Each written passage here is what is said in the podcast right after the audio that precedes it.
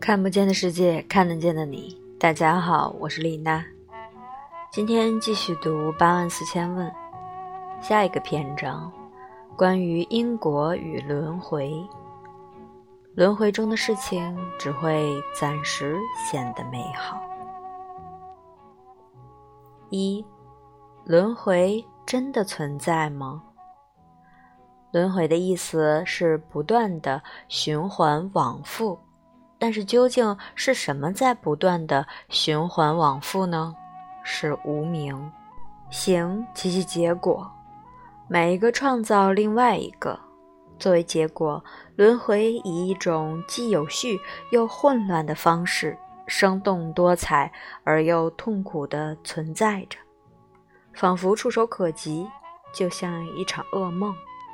事实上，轮回的存在是如此的系统，以致我们甚至忘记了它是一个幻觉。轮回就是这样强有力的存在和运转着，所以这不是我们应该开玩笑的事情。二，佛教中是如何定义自我的？佛教对自我的定义是一个假名安立的概念。在观世五蕴之后，把五蕴短暂的聚合称为自我。虽然它是假名安立的，但任何人都不应该掉以轻心，因为正如我们前面所说，这个所谓的自我是如此完备而系统的假名安立，并且我们是这么习惯于它。以至于我们甚至已经忘记了它是假名安利的，它已然成为一种习惯。就像如果你有嚼酸东西的习惯，当其他人这么做时，即便那种酸的味道不在你的嘴里，你也会立即流口水。习惯就是这样强有力的运作着。所以佛教认为，自我是相对的存在着，作为一种习性。一种假名安利的概念。三，如果有来世，谁又是我的来世？来世的我还是现在的我吗？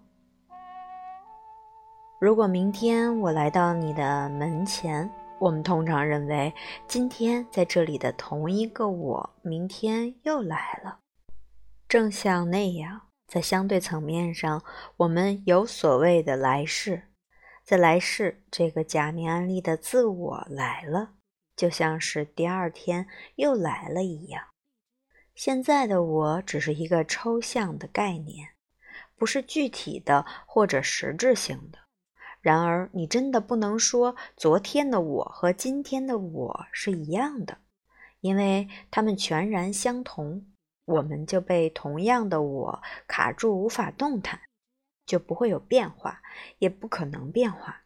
那样的话，我们就不会成长，也不会经历内在的改变，甚至不会忘记什么，也不会记住什么，也就不用刮胡子、剪头发了。然而，我们又不能说昨天的我和今天的我是完全不一样的。因为如果他们像奥巴马和奥萨马那样是两个单独的人，那么就好比奥萨马放屁是因为奥巴马吃了太多的豆子那样。事实上，是奥巴马吃了豆子以后自己放屁。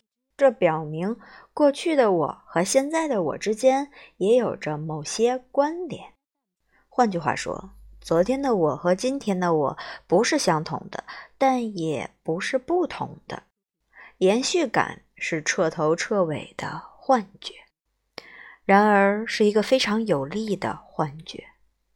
没有它，我们昨天的事情对今天的我就没有影响。而我们人类确实有习性，于是我们产生这样的一个观念：有一个来自于昨天的我的延续体，它会持续到下一世。这种幻觉强大到让我们紧抓不放。从而成为我们的痛苦、欢乐以及其他所有烦恼的容器。四，但是为什么今天的我记得昨天的我，而来世的我却不会记得前世的生活。如果发生了什么猛烈的事，比如天花板掉到你的头上，把你砸成了脑震荡，突然间你可能连自己是谁都记不得了，更不用说昨天或者十年前发生的事情。我们中大多数人不记得前世，是因为发生了某种比被天花板砸到还要可怕的事，某种叫做死亡的事。它所导致的震荡大到足以让意识和身体完全分开。但是，即便我们确实记得前世，也还是不能证明前世确实存在，因为我们的记忆来自于意识，所以它只是一种想象。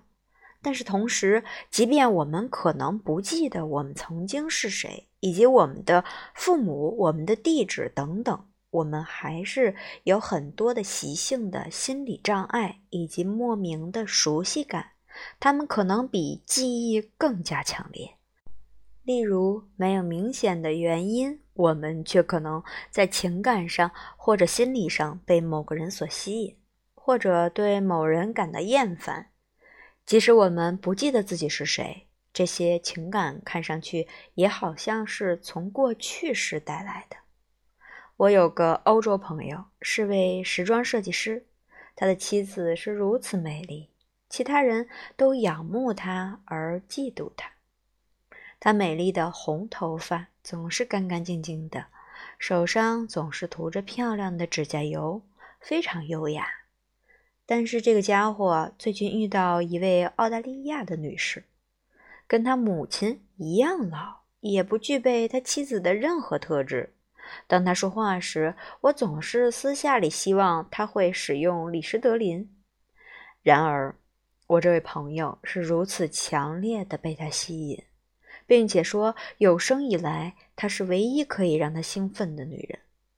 当我问他喜欢他什么，他有几百个理由，但你会发现这些理由都没有逻辑。这种吸引真的只是一种感觉。现在却变成了他头脑里的逻辑。这种现实的情感，事实上比记忆更加强烈，也有着更大的惯性，所以可能影响到我们所谓的来世。虽然那时我们可能不记得自己曾经是谁。五，佛学中关于十二缘起的教授不是很好懂，也很难记住。仁波切可否用通俗一些的话开示轮回过程？十二缘起是非常重要，同时也非常复杂的教授。他深奥而精妙地展示了因果是如何运转的，一个因如何产生果，然后这个果又如何变成另一个果的因。因果循环的持续就是我们所说的轮回，而因果循环的终止则叫做涅槃。所以，十二缘起提供了非常重要的图解，让我们从根本原因上来着手处理我们所经历的痛苦与问题。简单的描述：当我们看到某个物体，比如说一个橘子。首先，我们把橘子看成一个整体，而不是果皮、果汁、果肉、果核等组成部分，并且我们把橘子看成是一个独立的存在，而不是依存于橘子树、阳光、土壤、采摘者等一系列的因缘的存在。在我们的经验中，橘子好像是永恒的实体。而不是一个会腐败发霉，或者会和唾液混合在一起被消化掉，然后变成大小便排出体外暂时存在的现象。所以，基本上你对那个叫做橘子的现象有着错误的概念，而那就是产生轮回痛苦的核心错觉。这一误解导致了十二缘起中的下一支。行之，一旦你有了橘子是整体的、独立的和永恒的存在的这种错觉，下一支缘起就会升起。那个错觉让你产生诸如渴求橘子、希望得到橘子、害怕得不到橘子等情绪，以及尝试得到橘子的行为。所有这些把你带向橘子的生，橘子的生转而把你带向橘子的死。当然，这只是表达甚深十二缘起的一种简要而概括的方式，所以。切断因果之链的策略是：首先分析失去或者得不到橘子的痛苦从哪里来，来自想要得到橘子的渴望与行为。